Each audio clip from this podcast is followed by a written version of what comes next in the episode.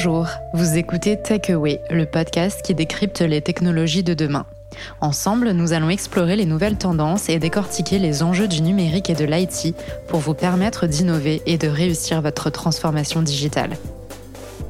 Dans ce nouvel épisode, nous allons nous intéresser à l'Edge Computing, une infrastructure de traitement des données décentralisée qui pourrait bien révolutionner le monde de demain.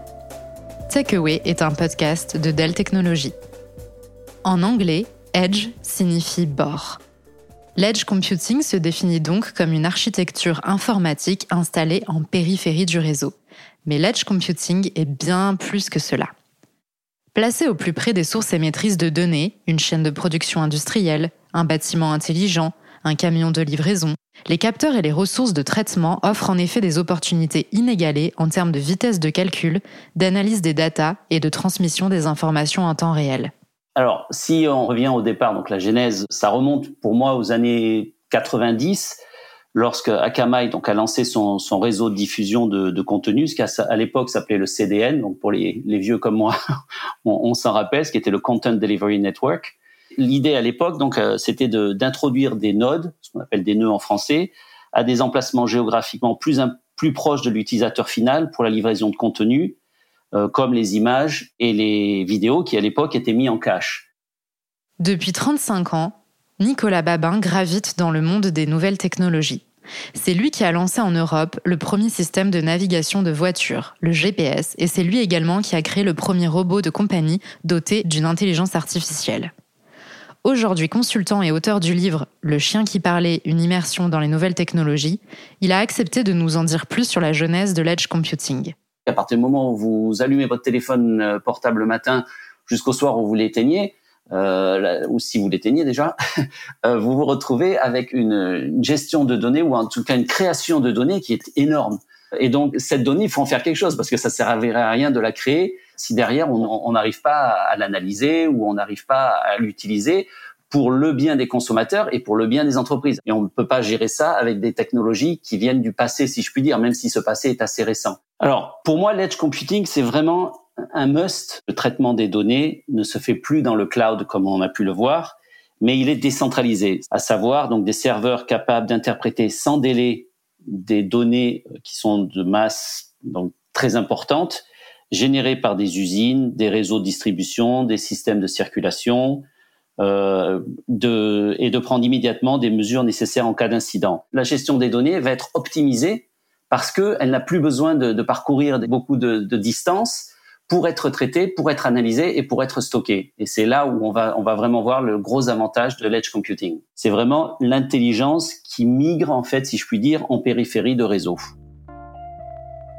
D'ici deux mille vingt-cinq, le monde comptera soixante milliards d'I O T, d'objets connectés, et nous produirons chaque année quarante-quatre milliards de téraoctets de données. Un big data dans lequel l'Edge Computing a évidemment toute sa place.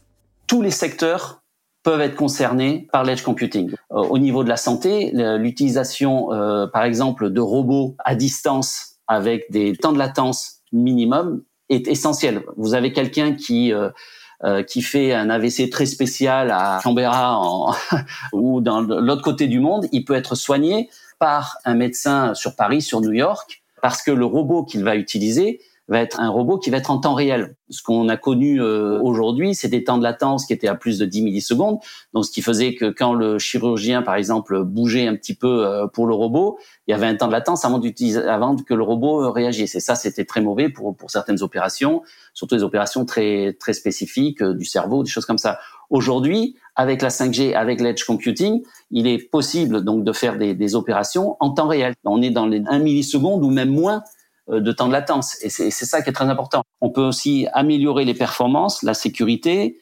automatiser tous les processus commerciaux, marketing, que j'appellerais de base, et de garantir euh, en fait une disponibilité permanente.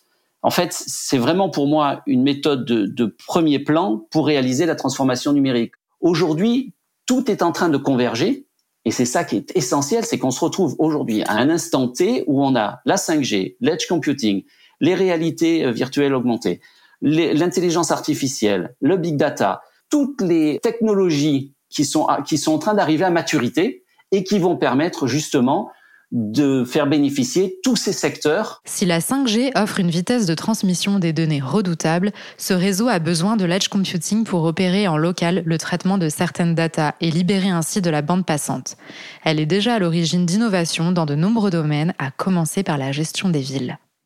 Par exemple, sur les smart cities, on va rendre les smart cities encore plus innovantes. Sur la réduction des déchets, par exemple, les maisons, les bâtiments intelligents vont utiliser des capteurs I O T, donc des capteurs connectés, à la périphérie pour suivre et s'adapter intelligemment aux préférences et aux, aux modes d'utilisation, par exemple pour l'éclairage, pour la température de chez soi, pour la gestion de la consommation électrique, pour la réduction des déchets.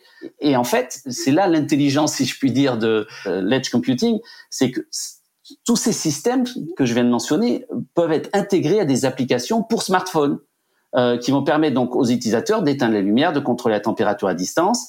Et, et tous ces robots qui, qui sont associés donc à l'I A, l'intelligence artificielle, vont trier les déchets avec un haut degré de précision. Et tout ça va être fait au niveau de la périphérie. Et c'est ça l'essentiel. Grâce à Nicolas Babin, nous avons désormais une idée plus claire des apports potentiels de l'edge computing dans notre monde d'aujourd'hui et de demain. Traitement rapide des données au plus près des objets connectés, limitation des temps de latence grâce au filtrage des datas avant envoi vers le cloud, optimisation des performances dans tous les domaines. Pour les entreprises, l'edge computing représente donc un levier d'innovation et de compétitivité incomparable, à condition de savoir dans quelle direction avancer.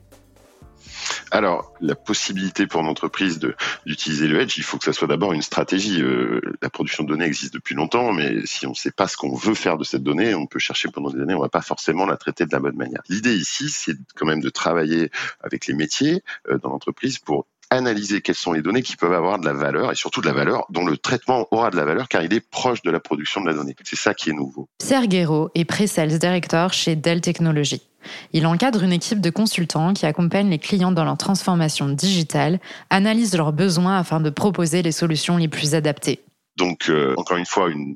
l'avantage, évidemment, c'est une logique de rapidité décisionnelle, euh, une logique aussi d'automatisation euh, des process. Mais voilà, grosso modo, ce qu'on pouvait dire en termes de, d'avantages. Donc, une rapidité de décision, euh, une automatisation et puis aussi une capacité à dupliquer, euh, à décentraliser et donc à dupliquer euh, des modèles de, de, de production et d'analyse de données. Par extension, l'idée autour de tout ça, c'est quand même d'avoir une dynamique et une politique euh, au niveau de l'I T de l'entreprise qui soit quand même euh, tournée autour de la donnée, donc on parle souvent de data-centrique, euh, qui soit tournée aussi autour de l'agilité et de la rapidité de développement. Donc on parle de méthodologie DevOps, par exemple. Ce sont des choses qu'il faut mettre en place avant d'avoir une stratégie euh, de données, notamment au niveau du edge computing, qui soit efficace.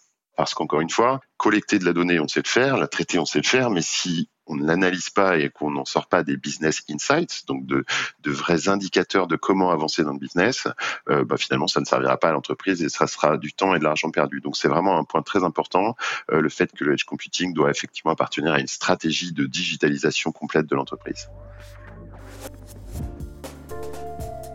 Selon la Fondation européenne Robert Schuman, les données incarnent en effet le carburant de la troisième révolution industrielle. On estime d'ailleurs que d'ici deux mille vingt-cinq, soixante-quinze pour cent des datas produites seront créées et traitées en dehors des data centers et clouds traditionnels, c'est-à-dire qu'elles seront directement traitées en périphérie grâce au edge computing. Avec ses équipes, Pierre Gayraud intervient dans de nombreux secteurs, tous sont concernés par cette transformation digitale, à commencer par le retail.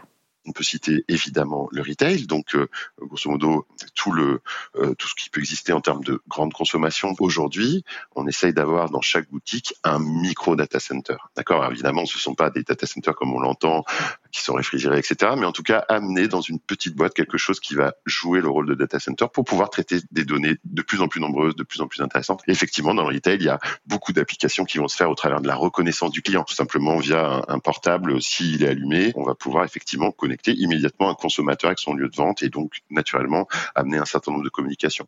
Dans le secteur du transport et de la logistique, le déploiement de l'edge computing constitue également un bouleversement sans précédent, que cela soit en optimisant la traçabilité des produits ou en anticipant les défaillances des machines souvent coûteuses. Plus on a d'informations sur les colis qu'on va devoir, par exemple, livrer, plus effectivement on va arriver à mettre en place des modèles prédictifs qui vont amener naturellement des avantages concurrentiels par rapport à d'autres entreprises de logistique. L'idée derrière tout ça, c'est simplement de travailler sur la maintenance prédictive, de travailler sur la qualité de la production, euh, sur l'optimisation du rendement, par exemple, d'une usine. Et puis, au- autour de tout ça, euh, dans le secteur, on parle d'un, d'un indicateur de performance qui s'appelle O E E, donc Overall Equipment Effectiveness, et euh, qui est un élément sur lequel on arrive aujourd'hui, effectivement, à produire des résultats. C'est pour ça que ça intéresse beaucoup les industriels.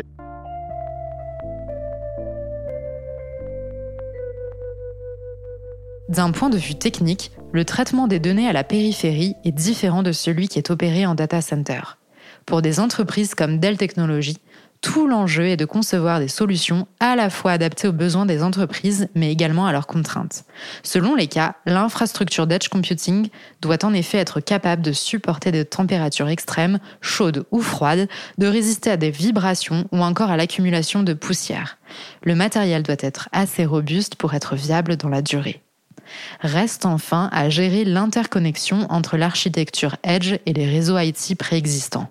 On développe aussi des passerelles, ce qu'on appelle des gateways, qui permettent de faire le lien entre une information de type I O T, donc plutôt Operation Technology, et l'I T, donc Information Technology. Et donc, naturellement, il y a des dizaines et des dizaines de protocoles qui existent derrière tout ça. Alors, on ne s'interface pas avec tout, naturellement, mais l'idée, c'est de capturer un maximum de ces protocoles pour pouvoir tout simplement avoir une solution gateway qui puisse convenir au maximum d'entreprises qui se lancent dans, dans ce type d'opération Edge. Une deuxième chose qu'on fait autour de notre portefeuille existant, c'est qu'on favorise aussi sa capacité d'intégration avec les solutions du type Operation Technology et I O T. Donc ça aussi, c'est un point important parce que, évidemment, tous nos clients n'ont pas utilisé des, des matériels spécifiques qui seraient designés pour des, des environnements très contraints.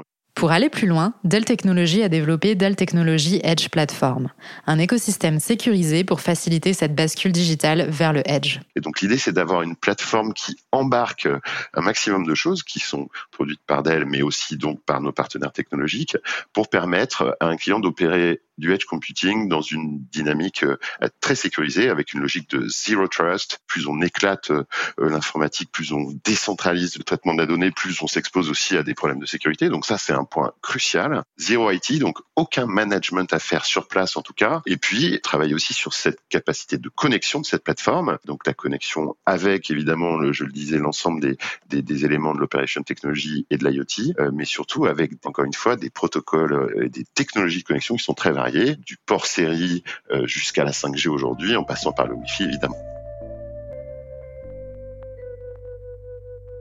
Merci d'avoir écouté cet épisode de Takeaway dédié à l'Edge Computing et son impact sur les entreprises. Dans le prochain épisode, nous aborderons une nouvelle mutation du secteur de l'I T pour en décrypter les enjeux dans le monde de demain. À bientôt!